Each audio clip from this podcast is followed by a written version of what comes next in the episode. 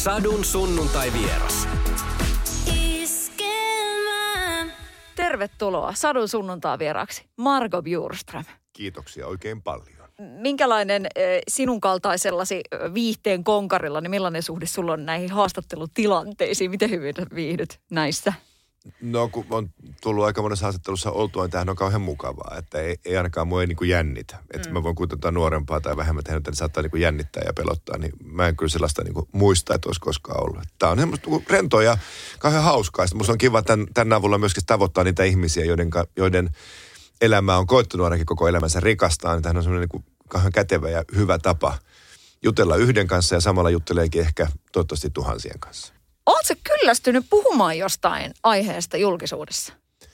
No siis se, että jos on semmoisia niin niitä iänikuisia aiheita, että, että mistä mä oon ja kauaksi mä oon tätä tehnyt, mutta niin kyllä sen tietyllä tavalla jossain vaiheessa rupeaa ehkä vähän kyllästyttämään. Ja varsinkin silloin, kun tämä oli niinku semmoista ihan päivittäistä. Et sitten kun oli koko aika ikään kuin kaikkialla ja joka paikassa, niin silloinhan siinä tuli semmoinen, niinku, että apua, että mä on sanonut tätä samaa asiaa niin monta kertaa, että tämä tuntuu ihan, ihan imbesilliltä.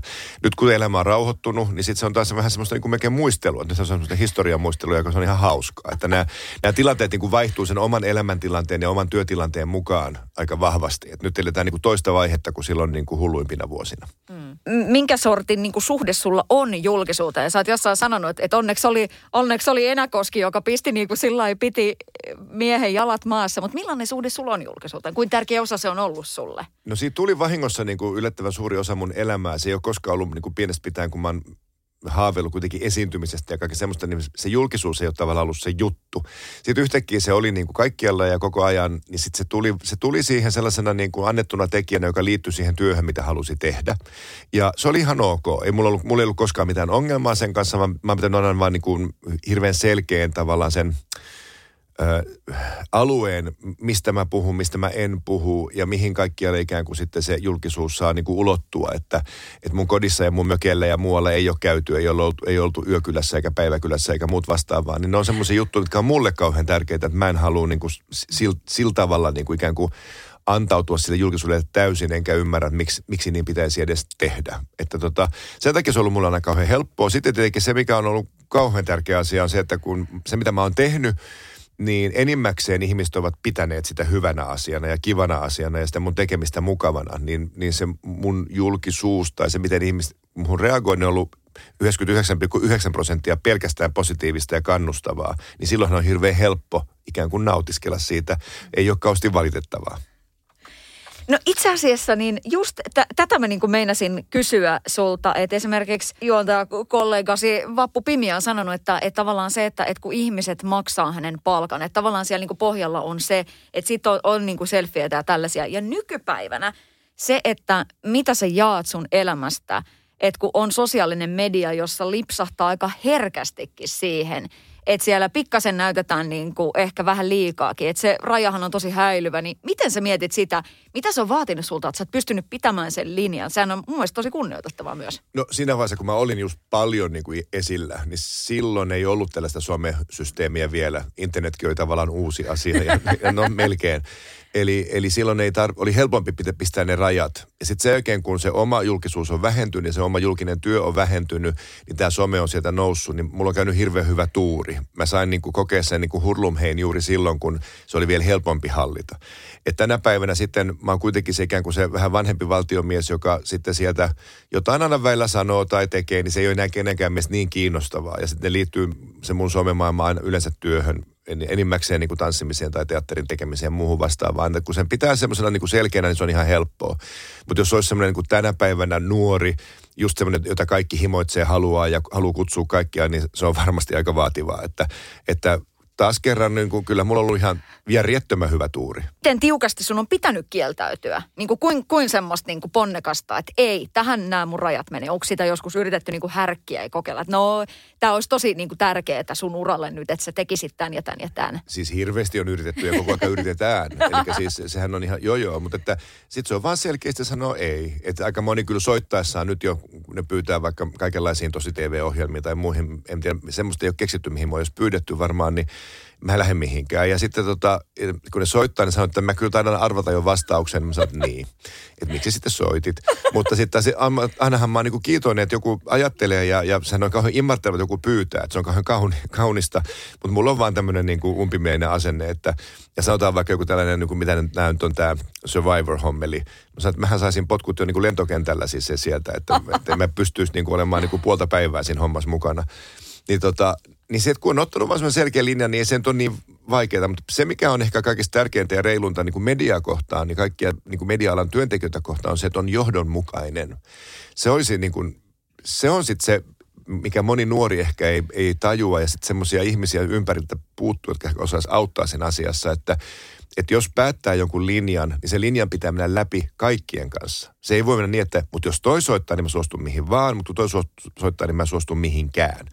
Sitten on tietenkin joku sensaatiolehdistö ehkä erikseen, mutta noin periaatteessa niin semmoinen johdonmukaisuus on kyllä kauhean tärkeää, koska ö, sen palkan maksaa nimenomaan ne, ne tota, se yleisö, ne, jotka niihin tilaisuuksiin tulee, missä on tai muut vastaavaa, niin niitä kohtaa pitää olla reilu, mutta myöskin kyllä sillä lehdistöllä, radiolla, TVllä, kaikella medialla on hirvittävän suuri merkitys. Ne on niitä yhteistyökumppaneita ja tavallaan myöskin palkanmaksajia, jolloin heidän kanssaan pitää olla niin kuin johdonmukainen ja reilu. Satu, sunnuntai ja vieras. Sadun sunnuntai vieras. No, jos miettii sun niin kuin, uraa, niin kuin johdonmukaisesti siinä on menty. Sustan piti tulla ekonomi. Mm. Mummikin odotti niin, paljon, odotti, mutta, mutta se jätit. niin. niin. niin. Sä oot käynyt aika niin kuin nuorena katsoa musikaaleja jotenkin niin kuin siellä se liekki on leimahtanut. Mitä sä ajattelit? Mikä susta piti tulla isona? Kyllä musta silloin siis pienä piti tulla sitten ehdottomasti. Ensin mun piti tulla poliisi, ihan pienä. Musta piti tulla poliisi, mutta sitten ei musta tullutkaan, vaikka tavallaan mä ehkä vähän sitäkin on aina ollut. Mutta tota, mut kyllä musta sitten se ekonomi piti tulla ja se kaupan ala oli ilman muuta se, mitä mä niin kuin halusin. Ihan siis lukiolaiseksi saakka. se tanssi tuli siihen rinnalle ja sitten se oli kauhean hauskaa, mutta itse asiassa niin se, se, se ei ollut edes niin kuin mahdollinen haave. Jotenkin mä ajattelin, että sen toisi mikään niin kuin oikeasti mahdollisuus, että voisi esiintyä tai tehdä teatteri tai muut vastaan. Vaikka se, mä en ollut mitenkään katkera. Se oli vaan, se oli kauhean kiva ja mukavaa. Sitten se yhtäkkiä alkoi kiipeämään sieltä pinnalle ja, ja niin kuin nousemaan vahvemmaksi. Ja sitten sitten kaikki, mitä on tapahtunut, niin on tapahtunut kyllä enemmän niin, että, että se aina, mitä mä oon tehnyt, on johtanut seuraavaa, joka on johtanut seuraavaa, joka on johtanut seuraavan asiaan. Ja kun jälkeenpäin katsoo, niin se näyttää hirveän loogiselta polulta. Mutta mitään semmoista urasuunnittelua ei ole ollut, että mä olisin niin lukiossa Opon kanssa jutellut, että sitten mennään näin ja näin, sitten sä oot jonain päivänä juotamassa bumtsibumia, niin no way. Eli, tota, eli tässä on niin hauskaa se, että on niin kuin, kun mä jotenkin semmoisen hetkessä elämiseen uskon kauhean vahvasti ja sen oman sydämensä äänen kuulemisen, kuuntelemisen, mikä kuulostaa kauhean romanttiselta, mutta tavallaan se on niin kuin se, että jotenkin tuntee, että tekee oikeita asioita oikeassa paikassa oikealla hetkellä, niin sille, sille mä oon aina niin kuin mennyt ja tehnyt aika nopeastikin ehkä päätöksiä, että hei nyt mä rupean, mä hyppään tohon juttuun mukaan. Ja sitten se on tuntunut hirveän hyvältä ja nyt kun mä katson taaksepäin, niin ai miten hienosti suunniteltu polku – ei sitä ollut suunniteltu ollenkaan. Mutta polku siitä tuli ja aika, aika semmoinen suoraviivainenkin tavallaan. Mm. Sä oot elänyt 70-luvulla lapsuuden. Heti tulee mieleen rus, semmoinen tummanruskea ja niin kuin se semmoinen ihana sinapinkeltainen. Minkälainen oli se kouluaika jossain Ogelissa?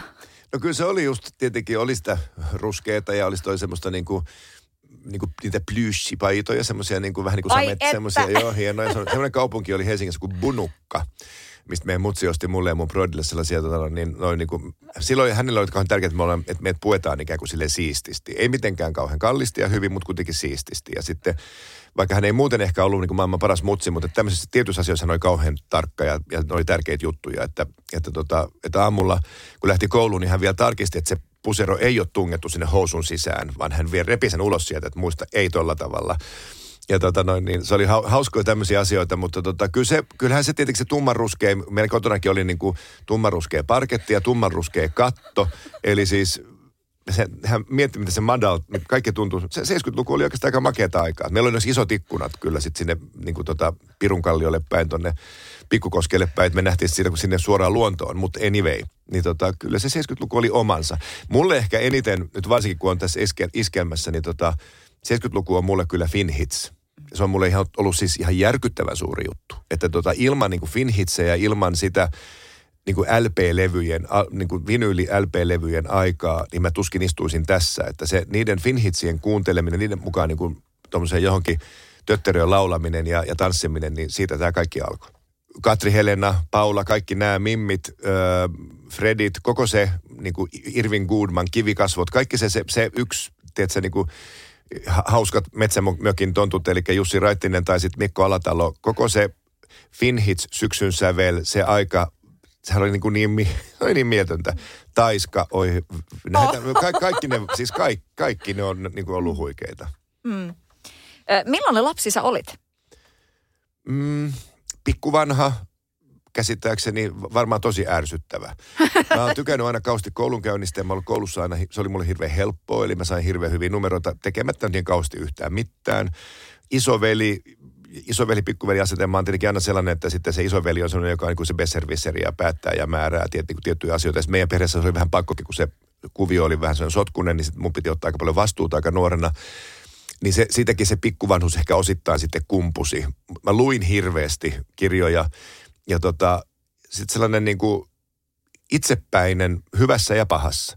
Se, se niin kuin, ennen kaikkea hyvässä siinä, että, että sit mä en ikinä, se ehkä kuvastaa mua kauhean paljon, että mä en ikinä lähtenyt siihen, mitä muut sanoo, että mun pitäisi tehdä, vaan mä teen sen mukaan, mikä musta tuntuu oikealta. Eli, eli sellainen niin kuin kaveriporukassa, niin mulla oli kyllä kavereita, että mä en ollut mitenkään yksinäinen ollenkaan, mutta siis se, mulle se semmoinen, että olla erilainen oli niin kuin itseisarvo, se oli kauhean tärkeä asia.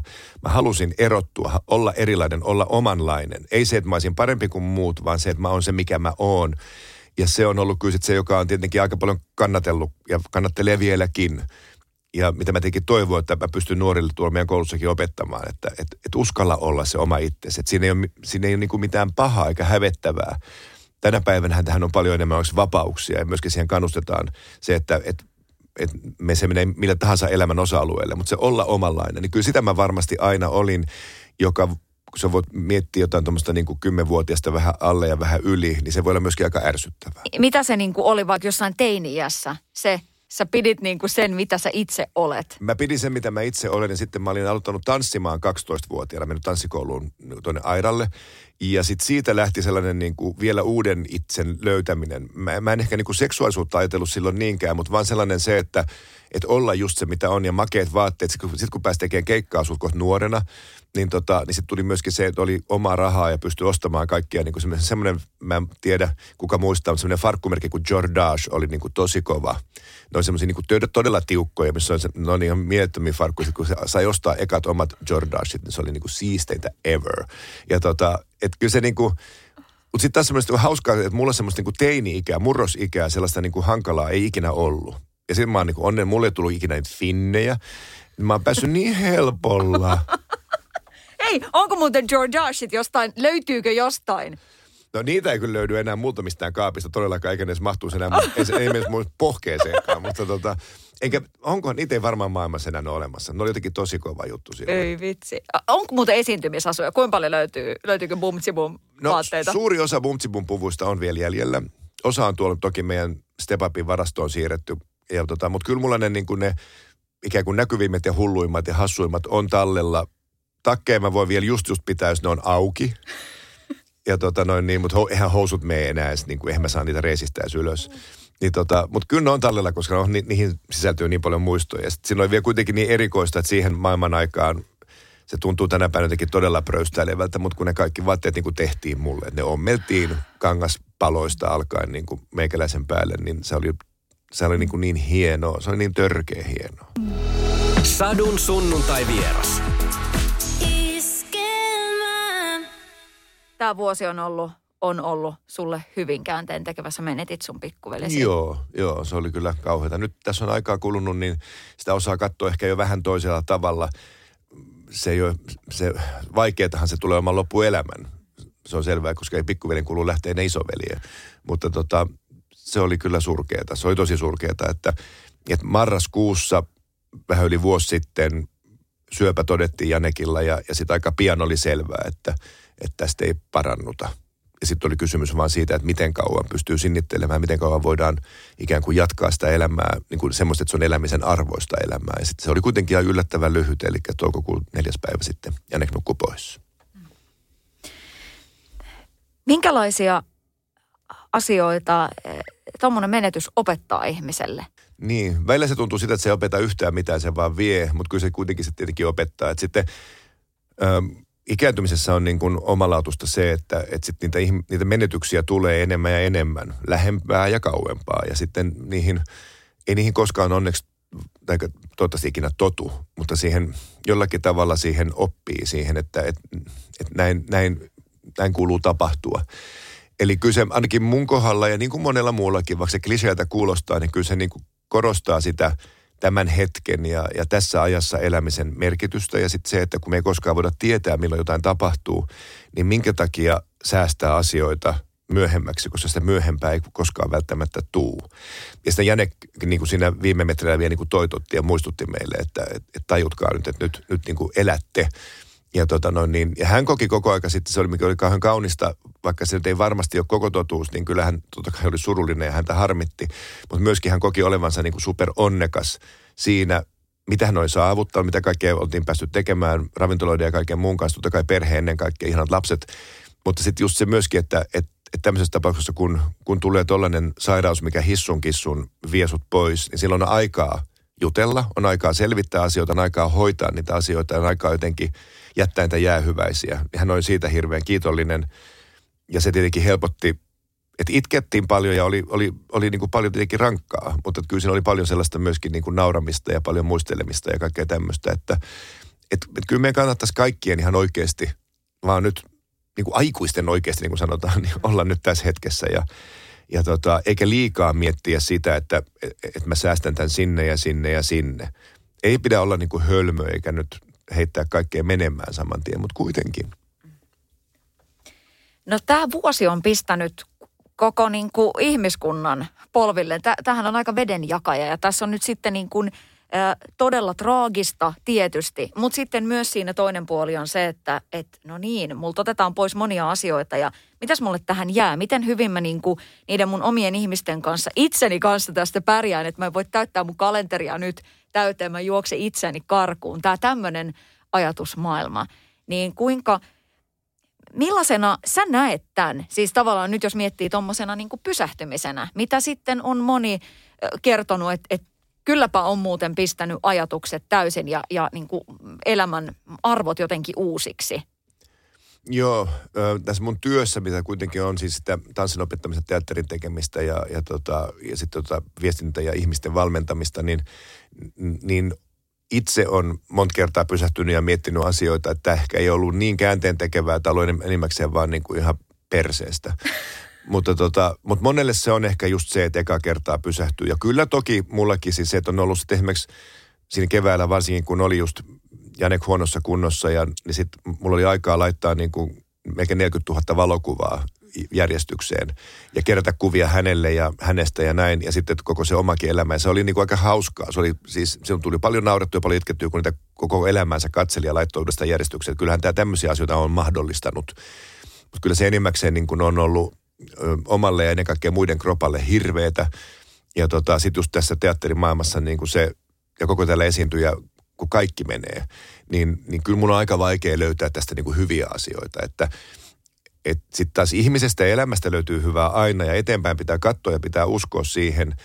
Ja, ja no ehkä ainakin se, että meistä kaikki on ehkä oppinut sen, että juuri ne asiat, mitä me kuvitellaan, että on itsestäänselviä, niin ne ei ole todellakaan itsestäänselviä. Et kun mäkin ajattelen, että mä oon niin ihmisten liikuttamismaailmassa, että pidän niin kropista ja päästä huolta. Sitten meillä on kaksi ravintolaa, että, me niin kuin, että ihmiset syö koko elämänsä, niin juuri nämä pistettiin kiinni.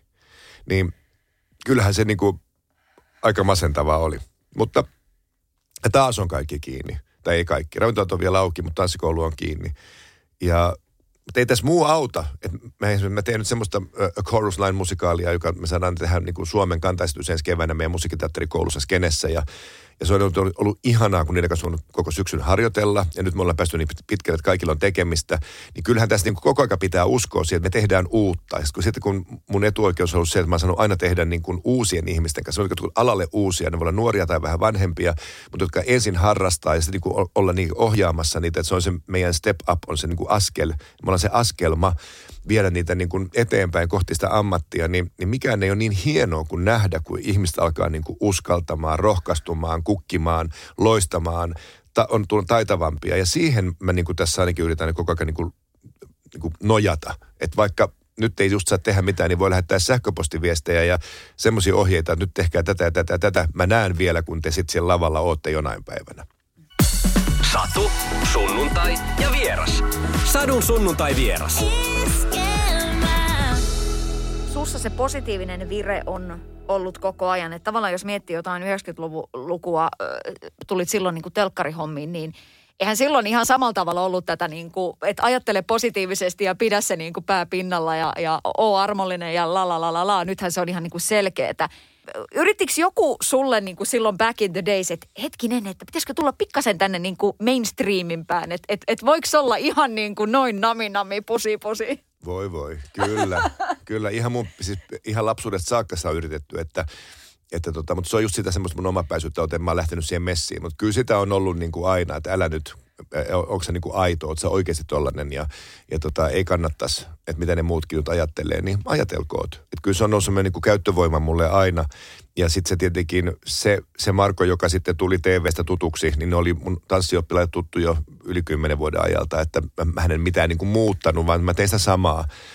Ja, tota, ja jollakin tavalla sekin antaa voimaa, että silloin kun, jos tulee tällaista niin kuin vastavoimaa, että jos joku yrittää niin kuin jollakin tavalla suitsia sua, niin sehän kertoo, että se mitä mä teen on jollakin tavalla merkityksellistä. Silloin, jo, silloin jotain painoarvoa, kun se kerran ärsyttää tai se, se huolestuttaa jotain, niin silloin se on niin kuin kiinnostavaa. Että kaikista tyysintä on se, että jos on semmoinen niin kuin, ei tunnu missään hajuton, mauton, väritön, niin sit pitäisi huolestua.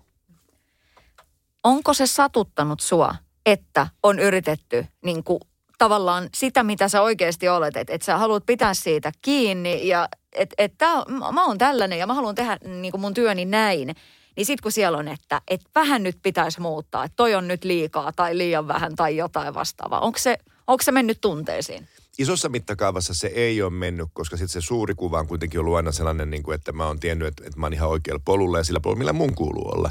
Mutta yksittäisiä, kyllä esimerkiksi silloin juuri niin kuin niissä, sen ison julkisuuden alkuaikoina, niin kaksi semmoista kolumnistia, eli sekä Hytönen että toi tota, kenen nimeä mä edes, aina yritän aktiivisesti unohtaa Tampereelta, niin kirjoitti niin, niin monta kertaa niin rumasti, että tota, että tota, että sitten niinku tuli vaan mieleen, että mit, mitä ihmeen pahaa mä oon tehnyt ja miten pahoja ihmisiä ne voi olla. Eli, eli niiden, niinku, niiden kahden äijän kirjoitukset, kyllä ne niinku sattu. Mutta sitten ne ei todellakaan aiheuttanut sitä, että mä olisin niinku ottanut askeleen taaksepäin, vaan päinvastoin. Mutta kyllä sitten niinku yleensäkin se on pistänyt miettimään, että minkä takia kenenkään yleensäkään duuni pitäisi olla toisia loukata. Mutta se oli siis, se oli ihan siis, se oli ihan pelkkää, niinku, pelkkää loukkaamista, vaan ihan niinku tarkoituksellista. Teetkö jotain rikosilmoitusta? En tietenkään. Äh. Ei mitään hyötyä siitä olisi ollut. Mm. Eli Hytönen ja Lehtola jatkavat edelleenkin varmasti jossakin jollakin tavalla elämäänsä. Mm. Sadun sunnuntai vieras. Millainen oli sun koeesiintyminen Bumtsibumiin? tota, se oli mm, sattumia summaa niin kuin kaikki mun elämässä. Että tota, et me tehtiin siis tammikuussa 1997, me kuvattiin, itse asiassa nythän me ollaan täällä kaapelitehtaalla, niin silloin me oltiin kaapelitehtaan tuolla merikaapelihallissa oli kokonaan meille kuukaudeksi vuokrattu ja me tehtiin Maikkarille semmoista isoa viihdeohjelmaa kuin Step Up Show, joka oli siis vieläkin kun miettii, miten me ollaan saatu semmoinenkin tehdä, niin se oli ihan mieltön. Seitsemän osaa ihan käsittämätön systeemi, mistä me ollaan loppuelämämme tietenkin kiitollisia ja ää, mä olin siinä niin kuin meidän puolelta ohjaaja koreografina toki monta muutakin koreografiaa, mutta mä niin kuin pidin niitä langat käsissäni ja, ja sitten Marjukka Yliruusi Maikkarin puolelta oli se meidän tuottaja ja tehtiin sitä ohjelmaa ja, ja isoa viihdettä. Ja sitten Marjukka sanoi siinä jossain vaiheessa vaan, että, tota, että olisipa muuten kiva tehdä sun kanssa joskus jotain muutakin. Ja sitten sanoi, että nyt on tulossa tämmöinen yksi juttu, että, että suostutko tulemaan koekuvaukseen tai tekemään tämmöisen niin pilottijakson. Sitten mä sanoin tietenkin joo. En mä nyt ollut sen enempää ajatellut, eikä mulla ollut mitään tämmöistä TV-uraa mielessäni. Ja sitten tota, sitten mä sain niinku speksit, että mitä tehdään ja mulle kerrottiin, mitä tehdään. Ja, ja sitten mä menin sinne studioille ja, ja sitten me tehtiin koejakso. Ja se oli aika hauskaa. Se oli siis ihan älyttömän kiva. Ja mä olin just niin kuin se, se oma itteni ja ilmeisesti niin kuin todella erilainen kaikkiin muihin verrattuna ja koko muuhun maailmaan verrattuna. Ja, ja sitten se loppujen lopuksi johti erilaisten mutkien kautta siihen, että mä pääsin sitä ohjelmaa tekemään. Muahan ei siis valittu. Eli MTVn johto ei, mä olin liian raju. mutta sitten onneksi formaatin omistajat Irlannista ja Lontoosta niin käänsivät Maikkarin johdon päät, että hei, että nyt kannattaisi ehkä satsata tuohon jätkään. Ja näin ollen mä oon niin kuin Lontoolle ja Irkuille kiitollinen siitä, että mä pääsin tekemään sitä työtä. Hei, tätä mä en tiennyt. Mitä? Ai se meni niin kuin näin. Joo, joo, joo. Siinä oli valittu ihan toinen henkilö ja, ja ehkä enemmän niin kuin semmoista niin kuin perinteitä kunnioittaa, niin sellainen, se oli Ruotsissa alkanut puoli vuotta aikaisemmin nimellä Soska de Lotta. Ja siellä tota noin, niin sitä teki semmoinen vanhempi mies näyttelijä juonsi. Ja, tota, ja sitten, no niin kuin helposti ajatellaan, että tehdään niin kuin tuolla muuallakin tehdään. Niin, niin, mutta Marjukka, Marjukan nerokkuutta ja jotain sellaista ihmeellistä silmää oli se, että hän halusi mut sinne, vaikka hänkin arvas, että tämä ei varmaan sellainen tyyppi, jota tähän nyt ikään kuin varsinaisesti haetaan, mutta hän haluaa tarjota tämmöisen vaihtoehdon. Ja sitten tota, sitten Bob Mary Lees, joka oli silloinen tämmöinen kuin flying producer, joka sitä niin kuin, sitten ympäri maailmaa niin kuin, ikään kuin valvo tuotantoa. Ja, tota noin, niin, ja sitten formaatin kehittelijät, niin, niin ne sitten jotenkin pysähtyi siihen sen mun videon äärelle. Mulla olisi niiden kanssa, nimittäin tämä meni siltä, että kun mulle oli kerrottu sitten, että, että sori, että oli kiva kun tulit, mutta, mutta sä et tätä duunia saanut. Ja mä olin ihan fine, ei mulla ollut mitenkään paha mieli tietenkään. Mulla oli muita töitä ja tämä oli semmoinen, että kiva kun pääsin tekemään sen koenauhan, että mä olin hirveän onnellinen.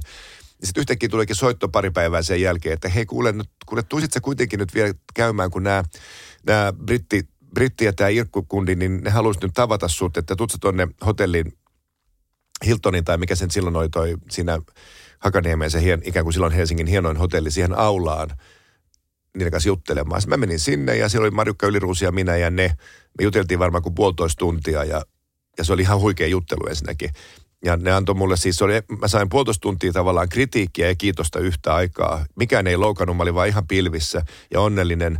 Kerroin miksi ja minkä takia, mitä mä olin ajatellut ja miksi mä tein näin ja miksi mä tein noin. Ja sitten seuraavan päivän tuli soitto, että sopisiko tämä työ, työ sulle kuitenkin se oli vielä sellainen vuosi, että, tota, että on semmoista hauskaa historiamuistelua, mutta että mulla on niin kuin vaikea kenenkään ehkä ymmärtää. Mutta me tehtiin siis Step Up Show TV-ohjelma, meidän oma iso show, mutta kymmenvuotias yritys silloin ja se oli meille ihan järjettömän suuri juttu. Me tehtiin, äh, mä tein tota noin niin, koreografiaa ja ohjasin Sillanpään ensimmäistä isoa, Jarin, Jarin isoa kiertuetta, auringonnousu kiertuetta sinä vuonna. Sitten tota, äh, mä tein kahta isoa musikaalia, eli tuonne tonne tota Seinäjoelle Aspects of Love-nimistä musikaalia, missä Jari oli pääosassa ja, ja tota, tein koreografia siihen ja sitten tonne Lahteen laulavia sadepisaroita, eli Singing in the Rain, legendaarinen musikaali, missä oli Aikku, Korisevan Arja oli naispääosassa ja mä tein sitä koreografiaa ja sitten siinä niin kuin prinsessa Diana kuoli sinä iltana, kun meillä oli ollut Aspects of Lovein ensi-ilta. Sitten mä siirryin sen Lahteen tekemään sitä, sitä laulavia sadepisaroita. Samaan aikaan me käytiin kuvaamassa jossain välissä ne ekat Bumtsibumin jaksot – ja, tota, ja sitten yhtäkkiä siis mun elämä, meillä oli ensi iltaa vielä varmaan kuukausta, kaksi kuukautta siellä Lahdessa aikaa. Ja yhtäkkiä sinne niin kuin toimittajia niin kuin rynkää joka päivä haastattelemaan sen musikaalin koreografia, mutta ei sen musikaalin takia, vaan joku hemmetin TV-ohjelman takia. Ja mä yritin keskittyä töihin ja annoin haastatteluja. Kaikki, niin kuin, kaikki muuttui oikeasti siis, ei nyt yhdessä yössä, mutta yhdessä viikossa. Ja se muuttui siis niin, että senhän jälkeen ei ole ollut paluuta. Ja tässä ollaan oisit sä kaivannut siihen jotain coachia, että et tavallaan median kanssa tai just siihen, että joku, joka vähän katsoo päältä, että et mihin annetaan mitäkin ja näin? No e, ensinnäkin siis Marjukka Yliruusi edelleenkin palaan häneen, oli meidän tuottaja ja oli siis ihan superhyvä, ihan mielettömän hyvä. Ne oli tosi hyvä tuki. Koko se meidän työryhmä oli hyvä tuki. Seppo Hovi oli tehnyt kuitenkin paljon asioita ja niin koko se meidän jengi oli ihan alusta loppuun. Mutta sitten kyllä Enäkosken Ritvalla oli kauhean suuri merkitys, koska Ritva ja minä oltiin tehty töitä yhdessä silloin jo mutta jo seitsemän vuotta kierretty ympäri Suomea. Ja hän oli pitkälinjan toimittaja alun perin, mutta sitten se me, meidän työ oli vienyt, että eihän enää mitään lehtiin kirjoitellut, mutta me tehtiin sitä duunia, duuniamme. Ja hän sitten siinä pystyi kertomaan, miten nämä hommat sitten niin kuin noin niin kuin median puolelta saattaa mennä. Ja oli todella hyvänä semmoisena niin kuin coachina ja että älä näin ja, ja tämä kannattaa ja muista tämä ja muista tämä. Ja lisäksi tietenkin koko meidän Stepa-perheen mun kaveri, että mulla se, se, se porukka mun ympärillä oli niin vahva. Silloin ja on edelleen että ilman sitä mä olisin varmaan ollut tuuliajolla. Että jos mä olisin tullut jostain pienestä pitäjästä ja muuttanut sen takia Helsinkiin ilman yhtään ystäviä, niin me ei juteltaisi. Ihan varmasti me tässä juteltaisi, koska mä olisin varmaan jossain suljetulla osastolla. Mutta se, että mä olin kuitenkin jo niin kauan aikaa saanut tehdä sitten aika suurien starojen kanssa paljon töitä, ja sitten mulla oli ympärillä hyviä neuvoja, neuvonantajia, niin vaikka se tuli yllättäen, se tuli rytinällä, niin mä jollakin tavalla pystyin klaaraamaan. Ja mä olin kuitenkin jo kolmekymppinen, että mä en ollut niin kuin 20-vuotias. Miten hyvin sulla on pysynyt sen kanssa niin kuin hommat, että okei, että et sä tunnet sun kropan, koska se tulee tästä niin kuin tanssihommasta tälleen niin kuin fysiikka, mutta miten se henkinen puoli? Se, että kun painaa niin kuin ihan älyttömästi töitä, oot tehnyt sitä niin kuin jo todella pitkään, niin se, että pitää huolta siitä omasta hyvinvoinnista, että ei, ei niin kuin joudu vuoden lepoon sen vuoksi, että pää prakaa. Mm. Tanssin opettaminen on paitsi sen liikkeen ja tanssin ja sen taiteen tekemistä, niin se on myöskin hirveän paljon sen henkisen kantin opettamista jo alun perin. Se, ja mitä mä oon pienestä lähtien tehnyt, ja vuodesta 90 just Ritva kanssa puhunut viestinnästä ja nimenomaan keho, kohtaamisviestinnästä, ihmisten kohtaamisesta ja jaksamisesta. Ja ensin se on lähtenyt semmoisen niin kuin teatterikorkeakoulujen, niiden oppien ja joogatuntien ja muiden, mitä, mitä sieltä on niin kuin pitkin maailmaa oppinut. Sitten se tieto on lisääntynyt ja koko ajan luettu enemmän.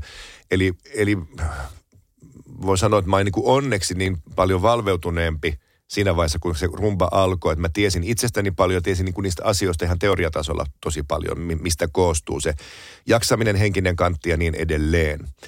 Ja tota, mutta kyllä se, se suurin voima on sitten kuitenkin just siinä tanssissa. Siis siinä, että koko elämänsä on tehnyt sitä, koko elämänsä on ot, ot, sitä kroppaansa kuunnellut. Se on mennyt mulla hajalle, mun vasen polvi on rikkoutunut jo tosi nuorena että on ollut niin kuin sen kanssa ongelmia ja mä en ole koskaan ollut mitenkään niin kuin superhuippulahjakkuus tai muut vastaavaa, niin, niin jollain lailla se sellainen suhde omaan kehoon, omaan itseen on niin toisenlainen, että et, et, et, vaikka mä itsekin olen tanssinopettaja, niin sitä parempaa lajia ei vaan maailmassa ole. Nyt sitä on tutkittu niin paljon sit kaiken muistin ja, ja tämmöisen niin muistisairauksien estämiseen ja muun takia, mutta se on niin mystinen asia, siis se kun siinä yhdistyy se tunne ja liike, se fyysinen ja henkinen niin vahvasti. Ja sitten tietenkin isot tunteet ihanien biisien tai muun kautta, että, että kyllä se auttoi mua paljon. Ja, tota, ja sitten se, se, se monipuolisuus, että mä en sitä tanssin opetusta ikinä lopettanut. Mä en koskaan, vaikka siis raha tuli ovista ikkunosta ja iso keikko oli tarjolla ja kaikkea muuta, mutta maanantai-iltaisin mä olin aina Step Up Schoolissa piste. Sitä niin kuin vaihtoehtoa ei ollut. Sitten niin muita päiviä sillä hetkellä ei pystynyt, mutta mä olin yksi ilta viikossa, kun mä olin vain tanssinopettaja. Sitten mä tein kuitenkin niitä teatterijuttuja ja kaikkea siellä sivussa vähän sen. Ja sitten heti kun aika antoi myöden, rupesin lisäämään taas opetuspäiviä. Eli, eli olla uskoinen sille, mistä on lähtöisin, on kauhean tärkeä asia. Ja sitten se, että, että koko aika teki sitä fyysistä työtä myös ja sellaista, missä on niin kuin – missä ei ole sitä julkisuuden glamuuria, eikä ole vilkkuvaloja, eikä ole salamavaloja, eikä ole mitään muutakaan, vaan, vaan on verkkarit päälle ja väännetään. Niin, mm, niin tämä on niin kuin monen asian summa. Ja sitten kun me kuitenkin Ritvan kanssa kierrettiin puhumassa, se on ihan eri rooli. Että, että mä en niin kuin koskaan ollut koko päivä julkis tai koko päivä tähti tai koko päivä joku tällainen, vaan mä olin niin kuin osa-aika sitä. Ja se oli hyvä. Osa-aika julkisuus oli ihan fine. Sillä on muuten varmaan ihan äärettömän iso merkitys, että sä oot pitänyt siellä sen, että maanantai-iltaisin, niin vaan sitä, mitä, mitä, mitä mä oon tehnyt jo pitkään, se mistä mä oon lähtöisin. Niin kuin oikeasti. Tämän, jos ottaisi Maaret Kallio, niin hän varmaan mm. sanoisi siihen jotain oikein niin kuin. Kyllä, siis on, että vaikka me ollaan kuinka vahvoja, vaikka mitä, mutta siis jotenkin ne meidän juuret ja se sellainen, meidän itse, jotenkin mä uskoisin, että itsetunto kuitenkin se pohja ja se perusta rakentuu tosi nuorena. Ja, ja semmoisia tutkimuksiakin on jossain vaiheessa tehty, että, että, että jos ihminen löytää ammatin niistä asioista, mitä siinä teini-iässä alkaa harrastaa tai harrastaa, niin ne ihmiset on keskimäärin niin kuin onnellisimpia tai tyytyväisimpiä elämäänsä. Ja mun on hirveän helppo uskoa tämä, koska mulla on käynyt niin.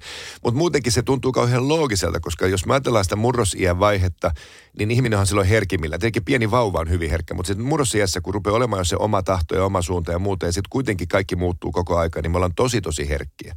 Jos silloin löytyy joku juttu, missä kokee, että onnistuu, pärjää, missä mä, kel- että mä kelpaan, mä oon niin kuin good enough. Ja sitten siitä, missä mä oon good enough, rupeat rakentumaan se sun minä, ja sitten siihen rakentuu se sun työ. Ja jos sitä saa jatkaa, niin kuin mä nyt yli 50-vuotiaana saan tehdä samaa edelleen, niin, niin on mulla paljon vahvemmat emmeet tavallaan hyvinvointiin ihan varmasti kuin niille, jotka on joutunut vaihtamaan sitä hommaa monta kertaa. Tai sillä murrosiassa mikään ei kiinnosta, ei löydy mitään omaa juttua. Kukaan ei tue sun persoonaa niin sä löydät sen oman asias. Sitten ajautuu vaan johonkin, mihin muut pakottaa. Että että kyllä se, se on iso asia. Ja sitten tietenkin varsinkin, kun se menee potenssiin siinä vaiheessa, kun tulee tuollainen mitä se bumtsi bum aiheutti. Että sitä on niin kuin tänä päivänä ehkä myöskin vaikea se, että sehän oli, se oli, kun se oli niin pöliää. Siis, että se oli sitä turvamieshommaa ja muuta. Että, että se ei ollut, joo, se, se oli, se oli crazyä. Niin, niin sitten, että mulla oli kuitenkin se ihan tavallinen oikea elämä ja se oikea työ. Ja ne ihmiset, jotka oli mun kanssa tanssineet silloin jo monta vuotta, ne pysy. Toki uusia tuli, mutta ne vanhat, niin ne pysy ja ne piti mut terveenä. Pystytkö palauttaa itsesi sillain muistoissa just sinne, sinne niin kuin kaikista niin kuin pöljimpiin aikoihin, että kun että sä oot ollut niin, kuin niin, niin kova. Mun systeri esimerkiksi, kun oli penkkarit, niin hän esitti sinua 90-luvun lopussa. Hämmentävää, Ja joo. mitä näitä nyt on? Siis osittain pystyn ja osittain en. Siitä ajalta on myöskin paljon, mitä mä en oikeasti muista, kun sitten mentiin niin kovaa. On niin, niin monta keikkaa, niin monta juontojuttua, niin monta TV-ohjelmaa, niin monta semmoista isoa gaalaa, kaiken maailman tyyppien tapaamisia, että, että osa niistä, että yhtäkkiä kun joku tuo joku kuvan tai kertoo, että ai niin, mä olin ton unohtanut. Mutta toki mä pystyn niin kuin niihin, joo joo, on, onhan siellä paljon semmoisia ihania hetkiä. Kaikista hienoa toi kuitenkin sitten taas siinäkin, kun me tehtiin itse sitä ohjelmaa. Et se oli niin makeata, kun me oltiin studiossa ja sit, se, se oli niin siisti tehdä. Ja ne, kun siinä oli se suuri juttu, oli paitsi se meidän työryhmä ja, ja meidän tietenkin kisaajat, mutta ne yleisöt. Meillä oli aina kuoroja yleisöissä ja siinä oli siis monen niin kuin kuukauden tai lähes vuoden jono, että sä pääset Bumtsibumin yleisöksi. Niin, tota, niin, niin se aina kun kun siellä kaikki yleisö oli jo valmiina ja artistit oli vielä jossain, mä tuun sinne studioon, kun ne odottaa siellä ja mä suun sen studioon niin kuin moikkaamaan niitä, nyt aloitetaan tekemään, niin ne oli niin, ne oli niin järkyttävän liikuttavia hetkiä, koska joo, se oli, ne ihmiset rakasti niin hirveästi. Ja se, se oli ihan mie- mieletöntä, koska sitten niin kuin, niiden kanssa kun sai olla, ja sai niin kuin, sitten näki, että hei, tätä tehdään ihan niin kuin, että en mä ole mikään, kun hän piti mua jumalana, mä ihan samainen ihminen kuin te kaikki muut. Ja sitten kun tajus sen, että, tota, että samalla tavalla tässä niin yhdessä, yhdessä tehdään sitä ohjelmaa, niin sittenhän niistä tuli niin ihania, kun, ne, kun ne, että mä en ollut mikään, joka tulee jostain takahuoneesta, vaan sinne laskeutuu katosta, vaan niin kuin, tietenkin, mehän harjoiteltiin yhdessä niitä loppulauluja ja kaikkea muuta. Niin joka kerta siis se 230 ohjelmaa, kun tämä tehtiin, niin se sama toistui. Ja se oli aina niin hieno fiilis, kun se ohjelma alkoi. Ja sitä mä en niin kuin unohda ikinä. Voiko nostaa jonkun yhden ohjelman, jonka soisit, että tuossa nyt vaikka joulunpyhinä näytettäisiin uusintana telkkarista? Mi- minkä sä niin kuin, tai mi- mikä olisi vaikka top kolmonen? Mm, ei niistä kyllä pysty. En, mä en pysty ainakaan, koska siis siellä oli niin monta, niin monella tavalla hauskaa ja hyvää. Että siellä oli niitä semmoisia, missä oli musiikillisia, valtavan hienoja hetkiä, taitavia, käsittämättömiä laulusuorituksia, tai sitten niin näyttelijöiden kanssa semmoisia hulvattomia pöljäilyjä ja muuta, että ne ei, ei, ei ole niin kuin, ihan se on niin kuin sama, ei voi omia lapsiaan, ei voisi laittaa järjestyksiä, niin mä oikein niitäkään voi, että, että kyllä siellä oli niin, kuin niin monta omalla tavallaan ikimuistoista, ja ne menee myöskin mielessä osittain vähän sekaisin, koska ne, ne kun samat tyypit oli useamman kerran, mutta kyllä siellä oli paljon, paljon helmiä, ja sitten tosiasia on kuitenkin varmasti se, että jos niitä nyt katsoisi, niin ehkä ei olisi enää niin hyviä. Että, että sitten muistot kultaantuu ja maailma menee eteenpäin. Se oli kuitenkin se 90-luvun loppu, 2000-luvun alku. Siitä on jo aika kauan aikaa, 20 vuotta keskimäärin. Niin, tota, niin se, mikä silloin meistä oli just niin hienoa ja ihanaa. Ja, no ne tunnelmat tietenkin on, mutta TV-tekniikka ja kaikki on muuttunut niin paljon, että se voisi olla ehkä mulle ihanaa ja ehkä mun ikäisille, mutta sitten muutama muu varmaan pyörittelisi silmiä, että mikä, mikä tässä nyt oli niin outoa. Öö, muistan kyllä niin kuin monia sellaisiakin, että et jahas, no nyt kyllä niin kuin aika herkästi se pylly nousee penkistä ja halutaan mennä sinne eteen niin kuin esiintymät, millaista kilpailuviettiä ja esiintymisiä kuin hulluutta siellä Kyllä, tuli joo. Siis osahan oli just tällaisia, että ne niin kuin, ne ei malttanut millään, nehän oli ihan verenmaku suussa. Ja, tota, ja sitten just se, että välillä joutuu toppuuttamaan, että älkää nyt tulko koko ajan tänne eteen. Ja sitten muutama taas pitää, please, tuun käymään edes kerran täällä edessäkin, kun se sit, sit sai kuitenkin niin paljon parempaa kuvaa ja valot ja kaikki muut oli erilaiset siihen estradille, niin sen takia me tietenkin toivottiin, että jokainen nyt kävisi siellä. Varsinkin sitten siinä, niin kun oltiin päästy, alku, alussahan mekään ei ihan tarkkaan tiedetty, mutta se rupesi löytämään sitä muotoansa, mutta persoonathan on hirveän erilaisia. Että nehän on hän on päässyt tutustumaan ihaniin tyyppeihin. Ja yllättävät tyypit on ujoja ja yllättävät tyypit onkin tosi rempseitä ja, ja osa välittää ja osa ei ja osa miettii enemmän mitä muuta ajattelee. Ja niin kuin meissä kaikissa ihmisissä, niin tietenkin näyttelijöissä, art-lauleissa on samalla tavalla se koko kirjo. Mutta sitten on esimerkiksi sellaisia, mä oon niin kuin mun sellainen henkilökohtainen ikään kuin riemuvoitto ja ylpeyden aihe on, on Lauri Tähkä, eli Jarkko, kun Mä olin ollut siis Etelä-Pohjanmaan, mä pidin tanssikursseja siellä tosi säännöllisesti ja, ja mä olin mun oppilaalta Etelä-Pohjanmaan opistolta saanut semmoisen levyn, CD-levyn, kun mä lähdin kotiin sieltä yhden kurssin jälkeen silloin joskus. Ja tota, sitten mä ajoin ö, Helsinkiin Ilmajoelta ja kuuntelin sen levyn siis varmaan kolme, neljä kertaa läpi siinä. Ja se oli siis Lauri Tähkäät Elonkerju-niminen bändi, mistä mulla ei ollut mitään aavistustakaan. Niiden siis ensimmäisiä levyjä. Ja mä olin aivan liekeissä. Ja sitten, tota noin, niin, ja sitten mä tuli meidän Bumtsibun palaveri sit seuraavan viikolta jotain. Mä sanoin, että nyt on semmoinen tyyppi, että tämän minä haluan tähän ohjelmaan. Käytän veto-oikeutta, että minä haluan, että no kuka se on, ei se ole kuka, ei kukaan sitä tunne. Mä sanoin, että uskokaa, tämä on niin kova jätkä, että en mäkään sitä tunne, mutta tämä on niin, kuulla, kuunnelkaa nyt tätä. Ja, ja sitten loppujen mä sain tahtoni läpi, että Lauri tuli lähetykseen ja sehän oli just sellainen, että tota, se ponkas siihen bumtsibum pianon päälle. Yhtäkkiä se seisoi siellä ja veti, tietenkin, kun sehän on hullu. Niin tota, ja, ja sitten jotenkin mä oon niin ylpeä, että on ollut edes taas ollut se step up, että on pystynyt olemaan se astilauta edes vähäsen. Toki ihan omilla ansioillaan ja omilla taidoillaan hän on tietenkin uransa tehnyt. Mutta että, että just niissä vaiheissa on ihana, kun on voinut olla niin kuin mahdollistamassa, koska sitten kaikki meidän tyypit ja koko Suomen kansahan oli aivan myyty, että kuka toi ihme eteläpohjainen heppu on, että ihan huikea karisma. Ja sen jälkeen Lauri on aika paljon ollut siellä sun täällä. No, e, mitä se sun mielestä tähteys on? Niin kun, missä sitä tähtipölyä on ja, ja mitkä tekijät siihen vaikuttaa? Mikä sun näkemys on?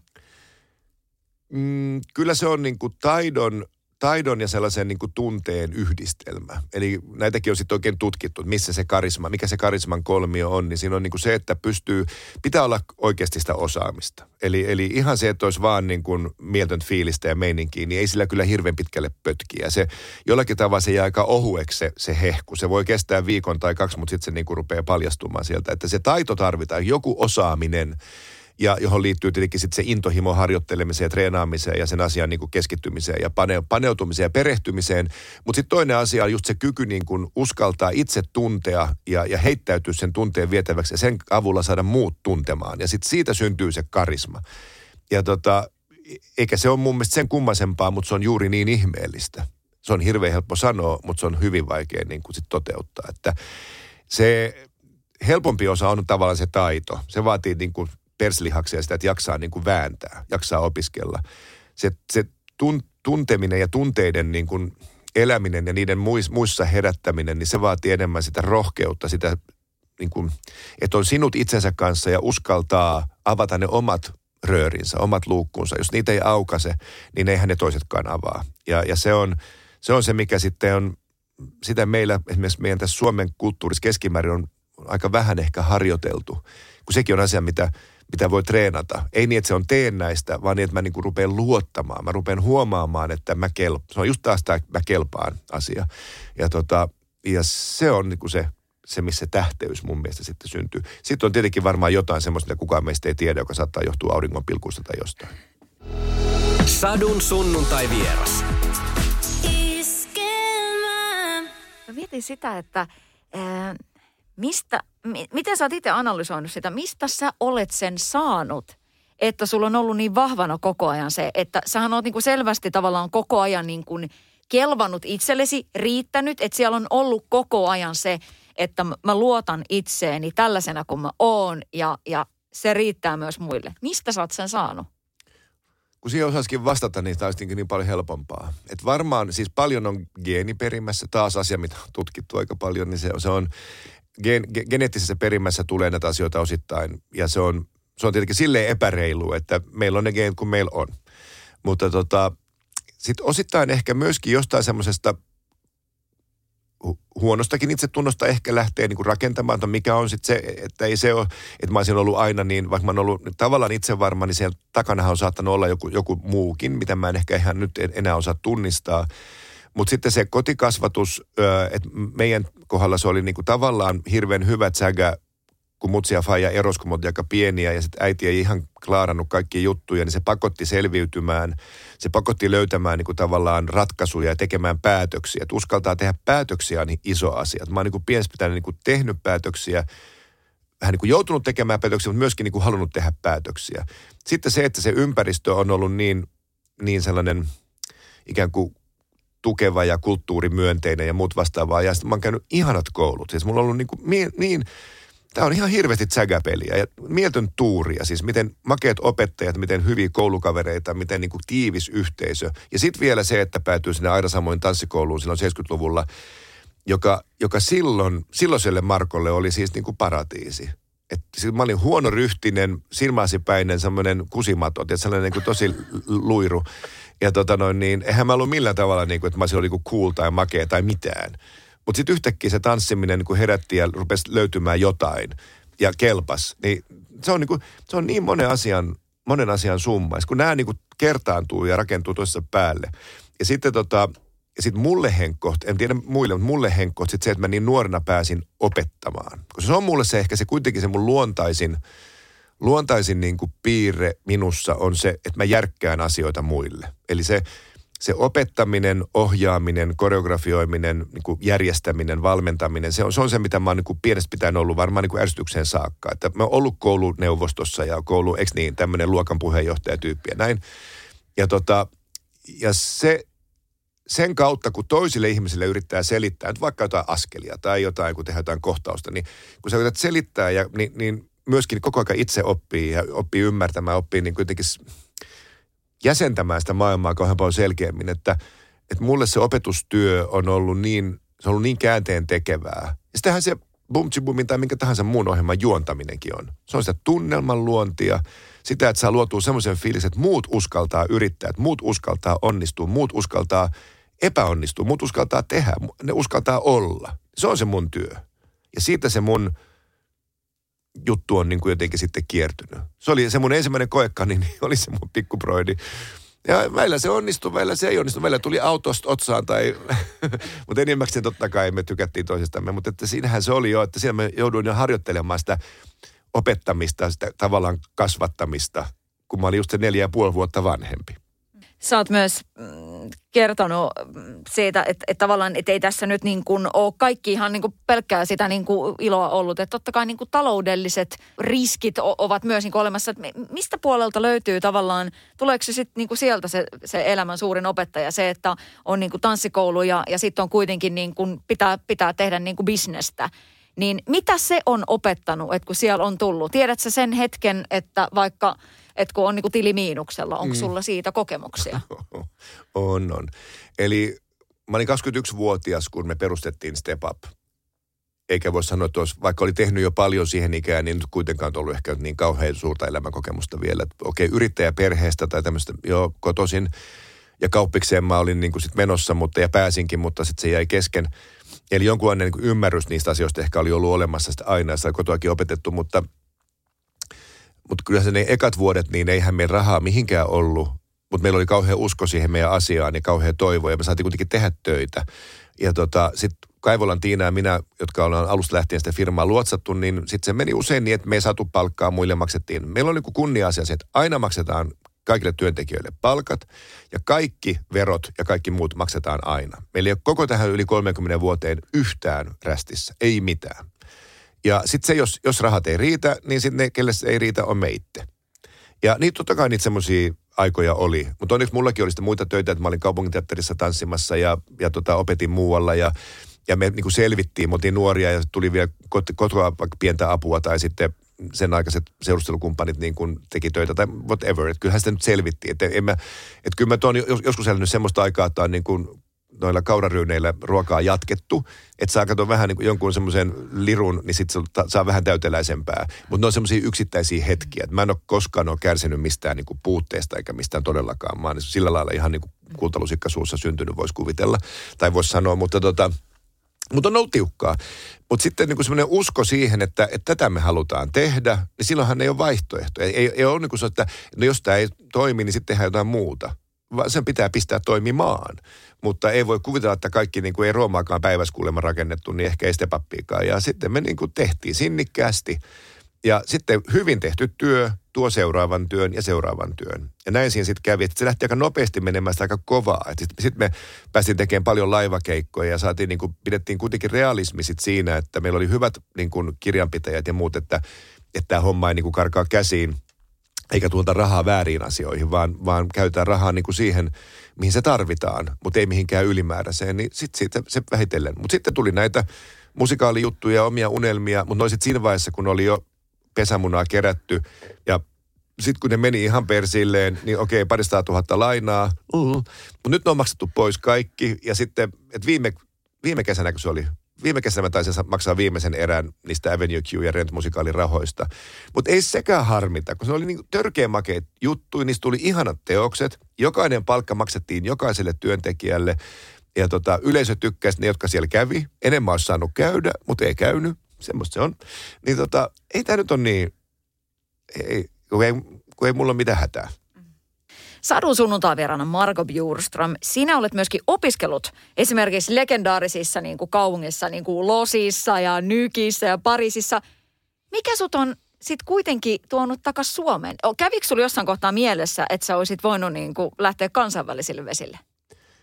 No ehkä hieman joskus pieni häivähdys, mutta realismi on se, että mun polvi hajosi kuitenkin jo 80-luvulla, niin kuin, että se mun oma tanssijuus oli aika selkeä, että siitä ei koskaan tule sitä, mitä mä niin kuin ehkä haluaisin niin, tota, niin ehkä se semmoinen, että olisi opettajaksi tai muuta sinne halunnut, niin joskus häivähti mies. Mutta tämä on niin hieno maa ollut, että sitten täältä on aina päässyt käymään, paitsi nyt.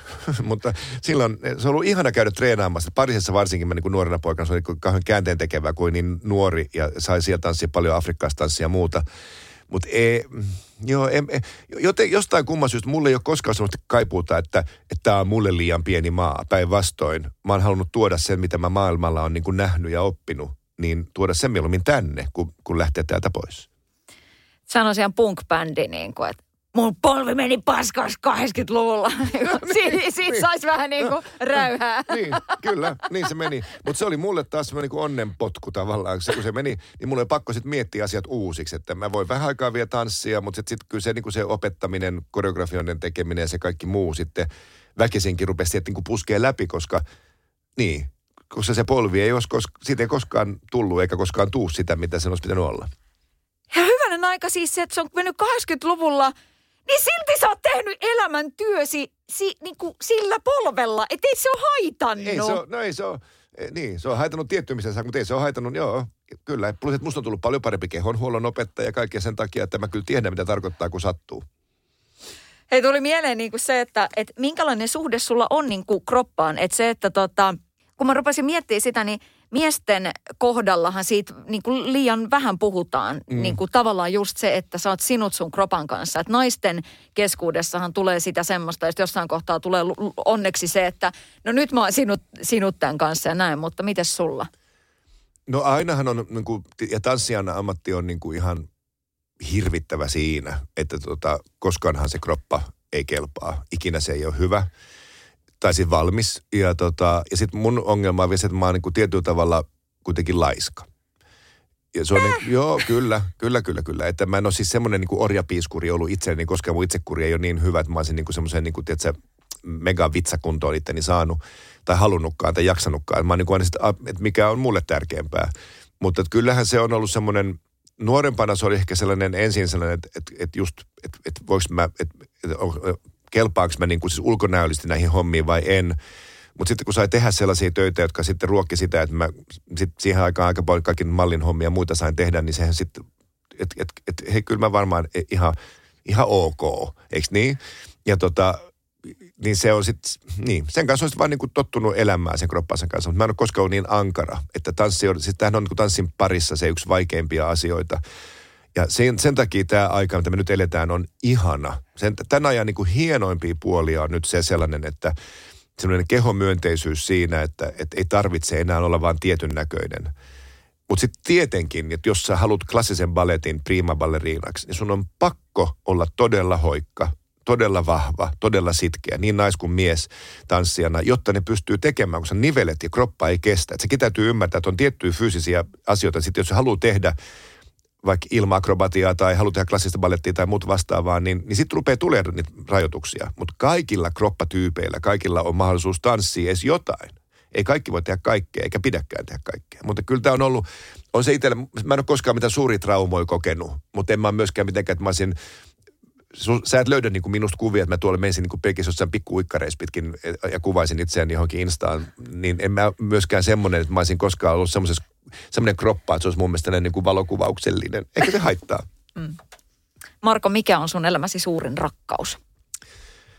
Jaa, uh, kyllä se on ehkä elämä itse, koska sitä on niin taas mahdotonta sieltä lähteä niin kuin er, erittelemään. Siis tanssiin, tanssiin ja musateatterin se kiertyy ja totta kai kaikki rakkaat ihmiset. Että, että kyllä se on, musta taas tuntuu niin hölmöltä, banaalilta sanoa, että se on joku. Mutta se kaikki, mistä kaikki niin kuin kuitenkin mun kohdalla on alkanut, niin kyllä se on sitten se tanssi. Kyllä se on tanssi ja tanssittaminen, eli ihmisten tanssittaminen. Mä en ole pari tanssia näitä ihmisiä, mutta just tämä tällainen, niin kyllä se on sitten ehkä se, mikä on ekana ollut ja mikä vikana tulee olemaan, niin kuin henki pihisee, niin, niin jollain tavalla kaikki kiertyy siihen. Ja sen takia niin kuin nyt se, että, että me saadaan nyt tehdä sitä Chorus Line musikaalia on niin käsittämätöntä, koska se 70-luvulla se mullisti koko maailman. Koska se, mikä on niin kuin ehkä vaikea ihmisten ymmärtää, että – että tanssijat on ollut, me, meillä on tanssijoilla keskimäärin niin kuin itsetunto ehkä ei ole kaikista vahvin. Ja, ja sitten, koska se oma keho on se työväline, se ei ole koskaan niin kuin täydellinen ja sit aina sitä pitää hioa ja aina voisi tehdä paremmin ja, ja sitten se on niin, kuin niin, niin, niin henkilökohtainen se suhde siihen. Se on vielä henkilökohtainen kuin ääni on se koko keho. Ja sitten kun on tämä angloamerikkalainen musikaaliteatterimaailma, mitä mä rakastan, mitä mä oon tehnyt koko elämäni, niin siellä on ilman tanssijoita sitä ei olisi voinut tehdä. Mutta tanssijat on ollut aina takarivissä. Ne on ollut aina siihen niin kuin ikään kuin ne, jotka tekee siitä sen glamourin, mutta sitten niiden nimet ei koskaan lue siellä niin kuin siinä käsiohjelman etusivulla. Ja, tota, ja Chorus Line 70-luvulla käänsi sen asian, että yhtäkkiä tuli musikaali, jossa ne tanssijat on siinä rivissä. Se on niiden musikaalia. Ää, miksi näyttää supea itkemään, mutta se, se on niin iso juttu, että yhtäkkiä ne tyypit, jotka hommaa pyörittää, niin ne onkin ne starat. Ja sen takia niin kuin mä odotan ensi kevättä kuuta nousevaa, kun meidän noin ihanat nuoret seisoo siinä rivissä. Sadun sunnuntai vieras. Kaikki jaksot Podplayssä. Podplay. Kotisi podcasteille.